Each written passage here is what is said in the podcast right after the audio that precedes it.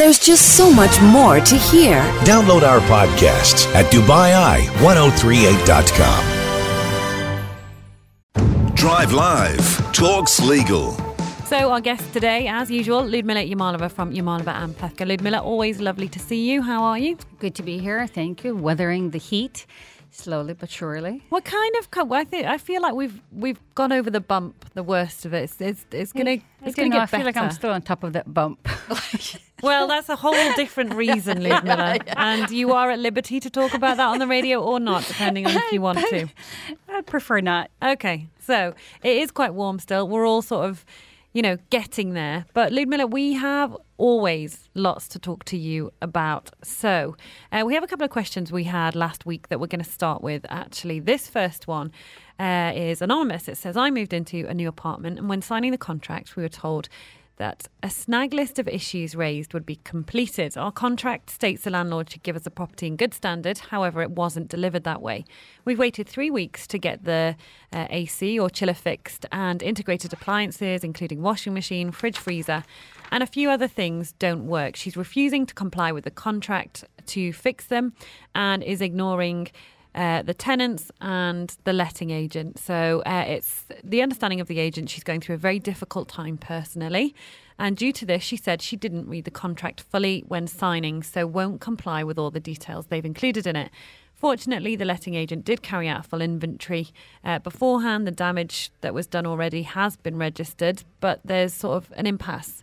She won't fix it and she won't comply with the contract. She has cashed the first check, but the letting agent has our second one. Where would we stand if we wanted to terminate the contract early? Well, as you can appreciate, it's a it's a multifaceted question, and it really comes down to the um, uh, a contract between two individuals or two parties, the landlord and the tenant, and the terms of the contract. So, as you said, the in relevant terms, the for the purposes of this exercise, the, the snag list is the term of the contract that's that's of most relevance, and that is there was a clear understanding between the parties as to what things needed to be done in order for that contract to actually uh, to, to be accepted. Uh, and so it's, it's, it's good news that there was a snag list, um, and uh, it's unfortunate that. Uh, the snag list was not implemented prior mm. to the move in. Um, that being said, it's actually a fairly common arrangement. And the reality of the market here is that this is done all, all too often. And therefore, I'll, um, I'll give some advice just uh, as a general comment if you can't avoid moving in before the, the snag list has been complied with, that's always better for you because otherwise you end up at an impasse, as Natalie said. Uh, but um, in the very in the very worst, if timing is of the essence, uh, or the landlord, which is often the case, is not in the, in the UAE and so is not as, as reachable, you want to make sure that the that the snag list is very clear mm. and that actually has a timeline as to by, by which the landlord is supposed to comply with it. Because often the snag list will be detailed in terms of the things that need to be fixed, but not so much the timeline by which yeah. it needs to be fixed. One and two, what happens if that timeline is not met?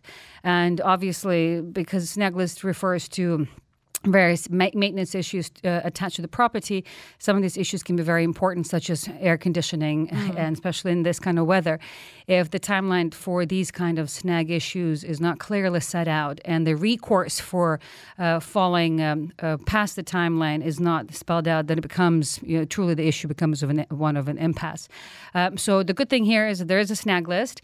Now, what do you do? Because the people have already moved in, and the landlord, for whatever reason, either is is not um, uh, is not honoring the snag list or for her own personal reason is not able to. Uh, so there, really there's there's two options. One is if you consider it uh, a severe breach of contract because it is a, a term of contract mm. that, uh, by the sound of it, is a material term to a contract. So if mm. it is a material term to the contract and you really you're the it becomes sort of unbearable to live in the property, then you can consider uh, terminating the contract early. And it would be on the grounds that the landlord had breached first. In other words, they, yeah. they breached, and so therefore you would be able to uh, to get a refund of your um, of, of your costs um, that you had incurred so far. Uh, and um, depending on the gravity of the issues, and let's say if the AC is not working, it's pretty severe, especially in these kind of conditions. So you could claim a refund of the full amount, even the amount uh, of time that you actually spent there. So that's obviously one recourse. and then you move out. Now, it's easier said than done because, uh, since, as you said, the landlord has already cashed uh, six months of rent. So, trying to get money back from the landlord under the circumstances is probably not realistic. Plus, you still need to find alternative arrangement and Yeah. per- perhaps go through the same um, kind of set of issues.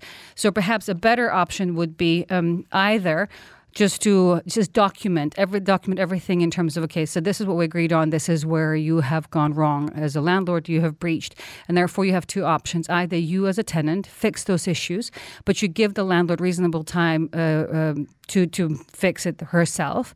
And you also make sure that at least you provide kind of in advance reasonable quotes. Yeah. because you know, there's always that argument well i could have fixed it for 100 dirhams and you spent 1000 dirhams. So but if you give the landlord if you document everything and give them reasonable time to respond and reasonable time to basically or opportunity to choose between the contractors then they don't really have an argument afterwards to come back and say well i could have done it for cheaper and so, and then you can offset the value of, of those expenses either from at the end of your lease or, or perhaps uh, when uh, when the next check comes in or kind of throughout, if the landlord is reasonable, he or she should not be opposed to uh, compensating you for these kind of expenses.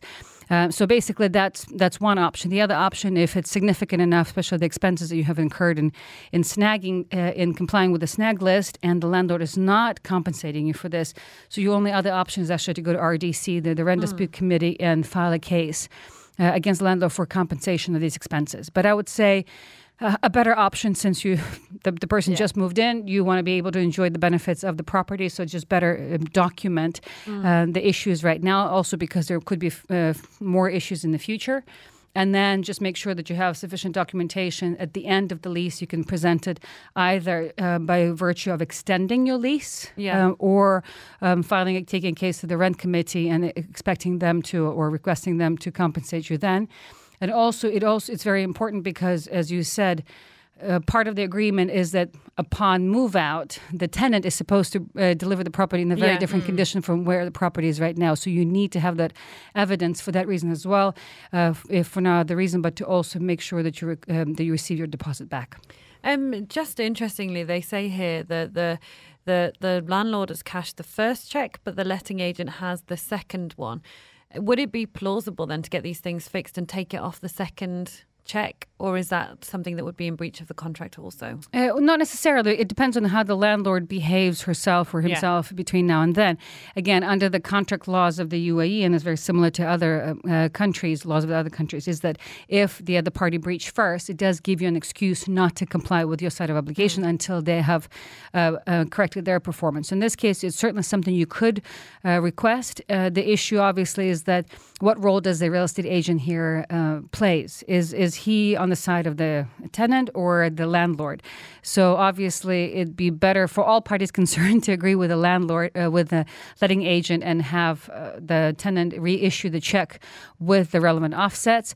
Uh, but often it's the the letting the letting agents find themselves a bit in sort of in, in between and and forced to act as arbiters, which they're not in position to. And so it's they they prefer that the parties go and battle out the issues between each other before they actually uh, commit to one side or the other. Okay, we have an anonymous caller on line number one with a query about a villa rental situation. So, good afternoon.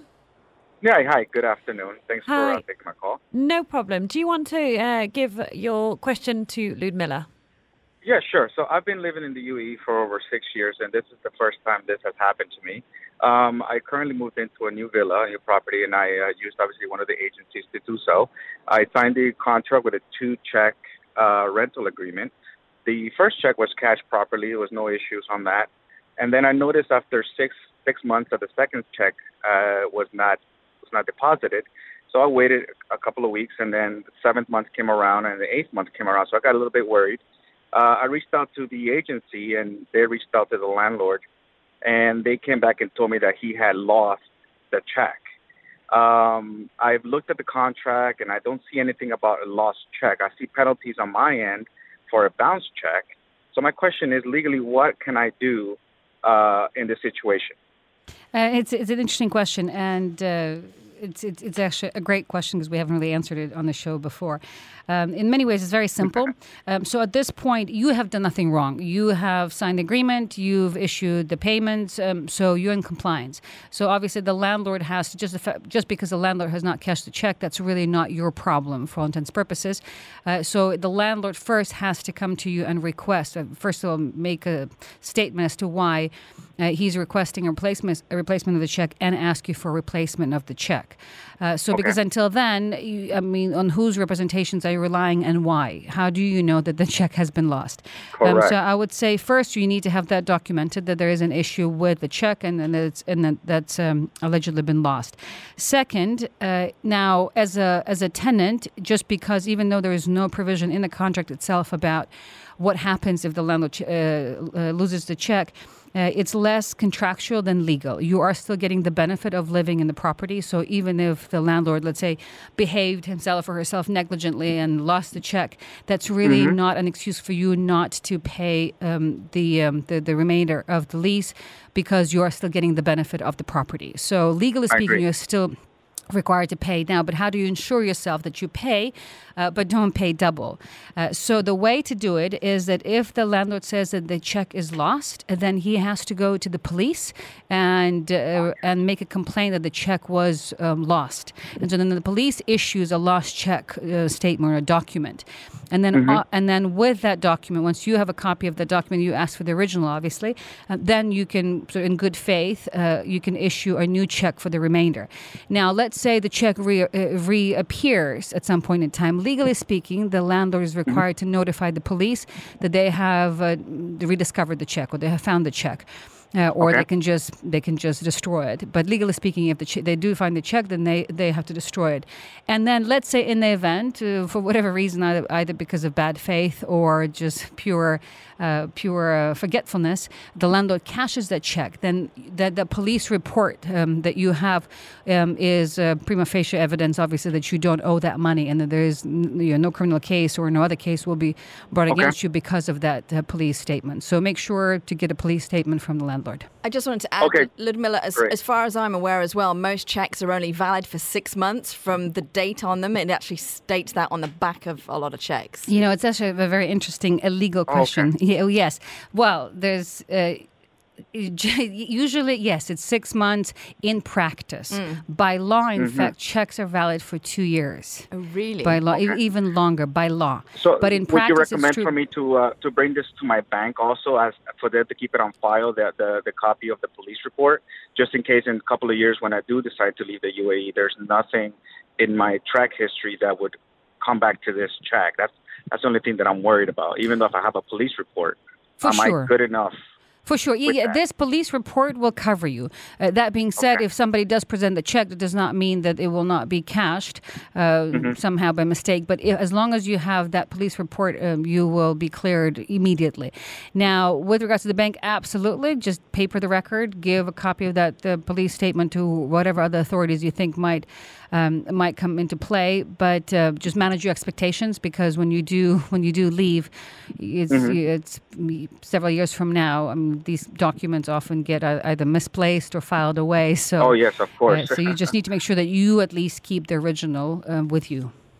Okay, great. Well, thanks a lot for your for your answer. That that clears my mind up. So now I can now I can engage the landlord as far as uh, his his because he had requested for me to go with him to the police uh, You- station, but I think I'd rather have him go and do that. You don't need to go with him at all. You do not Correct, need to. It's it's correct. just him. He has to go, but or he can have somebody who has a power of attorney Okay, from him. Um, so it's a fairly Okay. simple exercise and it's very fast. Um, yeah, Yeah, so- no, great. I have no problem. I mean, to your point, you know, it, it is a straight point. I have no problem with reissuing a check. I just wanted to make sure that I'm legally covered and I'm not doing anything in the wrongdoing uh, a couple of years from now when I do decide to move on. So you you did answer my question, uh, and to the, I mean, it was perfect. It's Okay. now no doubt in my mind.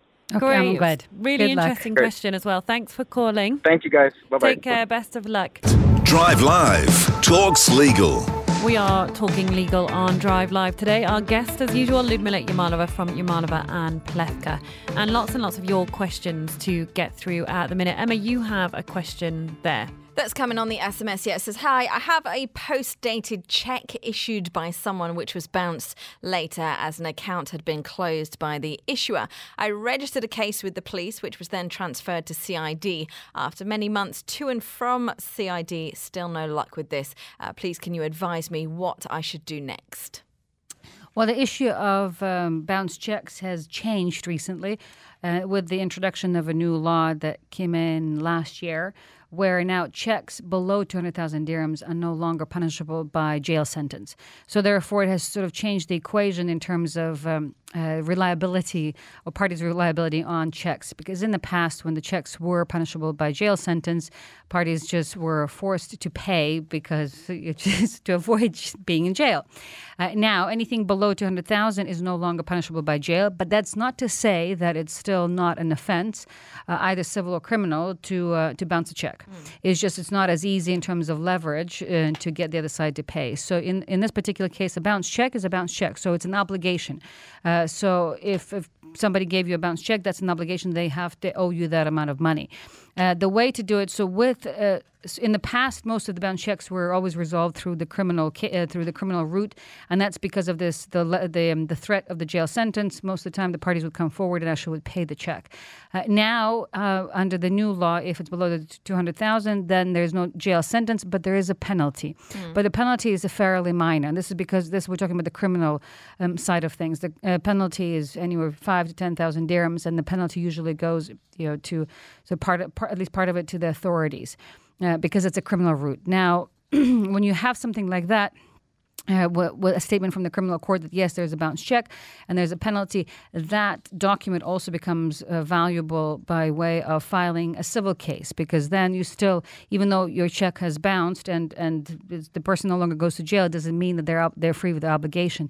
What you do with that report from the criminal court or the prosecutor uh, you go to the civil court and then you rec- you you ask for um, the reimbursement of, um, of of the payment. Uh, so that's basically the route now. It's you know, before it was always actually available. I mean, it was it always existed. It's just in the past because of the threat of of um, of jail sentence. Parties didn't really wait that long. They'd actually you know, they would pay so that they don't spend time in jail. And now um, all of these cases will have to go to the civil court. But going back to the listener's question, he said there's it's it's taking time uh, for uh, for the police, and ultimately the police is not the the final arbiter in these kind of cases. Yeah. It has to go to the prosecutor, and then the prosecutor has to take it to the criminal court, and then you have to wait for the criminal judgment from the criminal court that's saying yes, this person actually has bounced check, and um, and and now he owes you know the, you uh, this amount, and then with that criminal court judgment, then you go to civil court, and it's a much easier case because you don't have to prove anything. Yeah. Because the criminal, the ju- judgment from the criminal court is already prima facie or or proof um, that you are owed that money. So it's a much faster uh, course of action than if you were just filing a civil case for money. Just kind of on a speculatory um, line, because the texter said the account has been closed.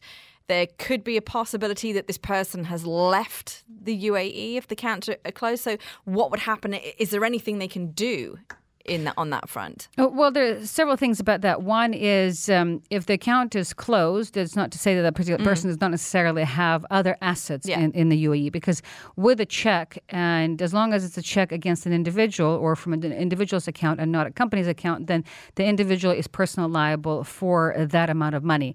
Uh, whether it comes from that bank account or any other bank account, especially with the civil court judgment, uh, basically it's, it's any assets that there may be attached to the person's name um, are seizable in order to cover this judgment. So it's just the person having left is not necessarily uh, a d- determinable fact in this case if, if there are some assets behind it. Now, so that's one. Two is um, if um, if the person left, it's you can, it still helps to have a judgment because in the event the person comes back and let's mm-hmm. face it Dubai is one of those places or the UAE is one of those places. Once you're here it's it's really difficult to, to leave. And many people leave and then come back and continue to come back. So in most cases what we've seen people thinking okay well somebody has left but sooner or later m- many people return. So Yeah. if you have a judgment an unpaid judgment uh, then it does become a criminal offense, and that therefore that person, whenever he or she returns into the UAE, they will still be held viable. So it's still better to have a judgment Yeah. if it's obviously if it's a significant amount. Uh, then it's than not to have one because then you certainly have no recourse. Okay. Okay, we have a telephone call for Ludmila as well. Someone else that wants to remain anonymous. This is all about an employer holding someone's passport. Hi, do you want to uh, ask Ludmila your question? Yeah. Okay, what's your question for Ludmila? Uh, uh, my question is how to get back, back my passport, mother, mom, and then uh, she denied it in the front of the police already. I want to continue to, to recover my passport. Uh, so, But if, how? so, so to clarify, are you are you a domestic employee? No, I'm a receptionist in the company. Okay, and who has your passport? Who did you give it to? Don't say the company Yeah, name, so- just say your But- employer. Yeah, it's, it's a Yeah. company or your employer, right? My employer is uh, or or her PRO, uh, Rika. Mm-hmm. She's holding my passport even from the beginning to to stamp for everything needed for to have my Emirates ID, madam. Sure. Okay. And so you said they were, you have already reported this to the police, and the employer made a statement to the police that they do not have your passport. Is that yeah, right? yeah. Uh, okay, well, that um, it's surprising, but uh, generally speaking, it's. Uh, I mean, you're correct to have done what you've done, which is to report uh, to the police, because the, the no one in this country, other than official government authorities or representatives, have the right to hold a passport, because a passport is considered to be property of of the country that issues it, and not even the per- property so much of the person who um, to whom it belongs. So therefore, it is actually illegal for anyone to hold the passport, and that's just and that's across the board. That practice is often practiced, no matter what, as, as your yourself have um, demonstrated. Uh, but it is illegal. So I would just say. It is best uh, to continue to work with the police because, in most cases, we have seen that the police uh, will. Um, well, I mean, it's, they, they, it's been successful, and because they've been very effective in uh, in making sure that the, the, the employer actually gives up the passport. Uh, so in your case, I would just say if that's you know if you've lost the passport, then just file a crim. If you believe, well, you know, obviously that you have given the passport to your employer, so just file a criminal case against the employer because what you've done so far, you've just complained to the police. That does not really uh, yet uh, make that complaint an official complaint for the for the police to take it further. Um, so they probably tried to talk to the employer, and the employer said, "I don't have it," and um, so it kind of ended on that. But so what you need to do now, because basically there's been theft, right? You have had your passport stolen. Uh, so what you want to do is you want to file a criminal case with the police, and because it's a criminal case, it will not cost you any money. Uh, you just need to make a, you'll need to make a statement to the police that um, your passport has been stolen and and give the details of whom, but make sure that you file a proper case, uh, not just um, have them call your employer because often that's what happens. And then with that, um, they will. Um, you, you'll have to pr- provide the details who you gave your passport to, and, and the more details you can provide, the better. If you have any witnesses, for example, if there are other employees at the company uh, whose Yeah, we are five, mom. We are Yeah. five. So that will be very uh, helpful. That would be helpful. So I think all five of you can basically just make those uh, statements, uh, or can um, you can you can offer those um, people as, also as witnesses, um, and then it becomes a criminal matter. And I will tell you, as long as you keep pushing it through the police, it, you you will prevail because it is it is illegal on all, on all fronts, and the authorities will respond. You just need to make sure to be determined and to do it the right way, where you don't just walk away with a phone call, where you actually make sure that you get a, a, a file a file number or case number, uh, i.e., where a, an official case has been opened. And sometimes, if the police is uh, um, is, is is reluctant to do this for whatever reason, you can go to the prosecutor uh, directly, and you can file the same claim with the prosecutors. Because normally, what happens, the police will take the original case and then will forward it on to the prosecutor. But you can also skip the police and go straight to the prosecutor, uh, and then file yeah, the case through to, them. we go straight to the prosecutor already. We file like 100 dirhams to, to them, but uh, when we go to the police station, they, they, they said that go to the police station, and the police station is calling the, the the employer, and the employer denied it. And after that, um, uh, we don't know what to do next because uh, they said only in the paper that. Uh, uh, you have to lose passport if ever the employer will not give the passport. Yeah, well, it's it's a criminal case. There's Yeah. been theft, so you just need to keep working through the criminal channels because the authorities will eventually uh, will um, act on it because there's been a theft and the theft of a very very valuable document. So you just need to make sure you need to be patient and you need to to make sure to go and follow up and follow up and follow up and make sure you actually have a case number because often. Yeah, the police uh, can be quite overwhelmed and busy, so it's really important that you um, you probably also help to bring somebody who's an Arabic speaker, uh, just to make sure that your your request is, is clearly understood. Yeah. Best of luck. Um, but you're doing the right thing, as Ludmila says. Just continue to be persistent. But best of luck. Thanks for calling. Thank you, Mom. You're listening to Drive Live. Our guest on legal is Ludmila Yamalova from Yamalova and Plewka. A couple of questions we're going to try and squeeze in and a topic before the show finishes. So we'll start with the one about uh, consolidation of property. Emma, you have the details of that there. Yeah, so we've got an anonymous texter who said, I have a set of five off plan properties with a developer here and had requested to consolidate uh, them all into one due to financial struggles in financial uh, financing after recent uh, loss of sources of income. But the developer states that no consolidation is allowed. How can I get this resolved legally? I'll tell you, it's not simple um, because ultimately what you're asking is to terminate a contract uh, prematurely, and that is you've signed. Um, Presumably, five contracts for five uh, off-plan properties um, that um, under which you promised to pay X amount of money, m- amount of money for a certain period of time, and so now you're asking. You say, "Well, I can't actually comply with that obligation, so can you please terminate the contract and offer me a different contract?" So you can do that, but legally speaking, you, you're not really in a strong position because um, un- unless, and I will come back to the unless, just because you're you are asking for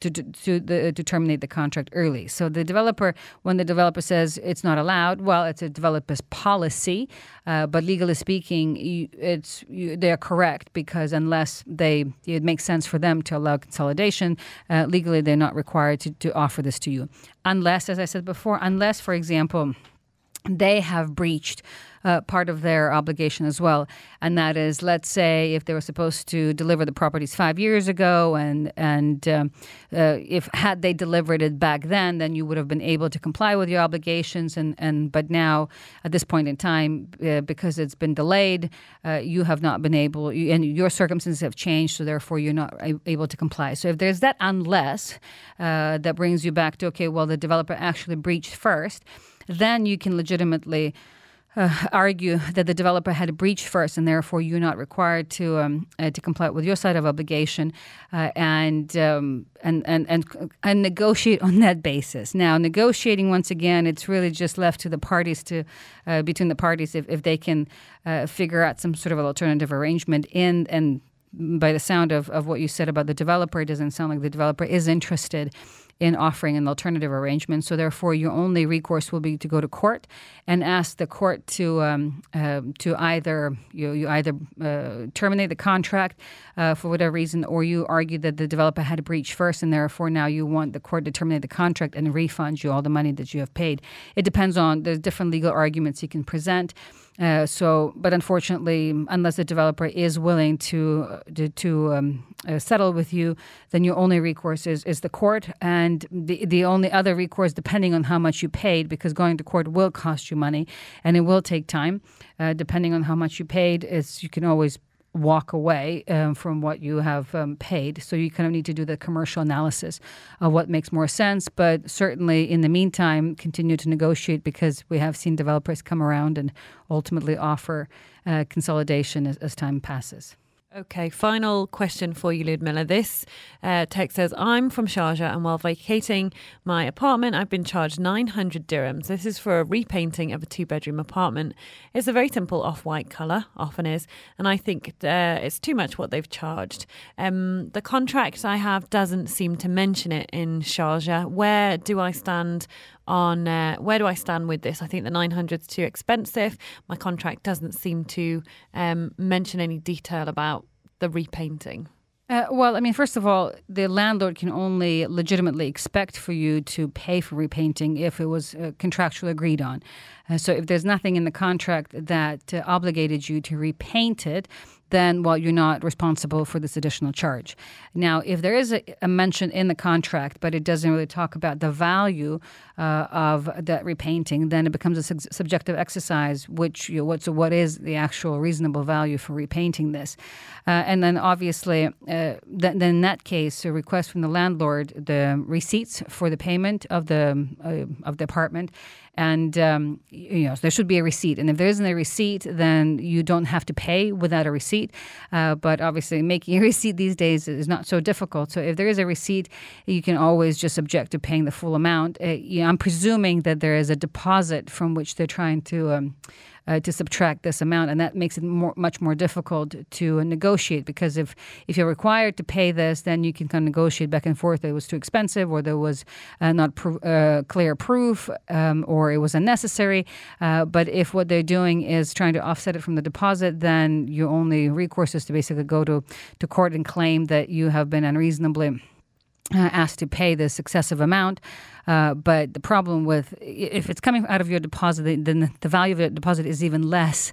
And uh, in most cases, tenants find it commercially just not sustainable uh, for them to file cases for the refund of the deposit. So in practical terms, it may be difficult for you to uh, justify to take this uh, or formal uh, course of action. But if it's just if you're being asked to pay out of your own pocket, then and you don't believe that it's in the contract or you're obligated to do so, then just put the burden on the landlord and let them uh, take the formal action to pursue you for the for the excess. Okay, we did get through all our questions. Well done, Ludmila. That was a lot to get through today. And that's all we've got time for. Ludmila will be back next week if we are on air for Drive Live Talks Legal. Ludmila, for now, thank you so much. Always a pleasure. Thank you. There's just so much more to hear. Download our podcasts at Dubai1038.com.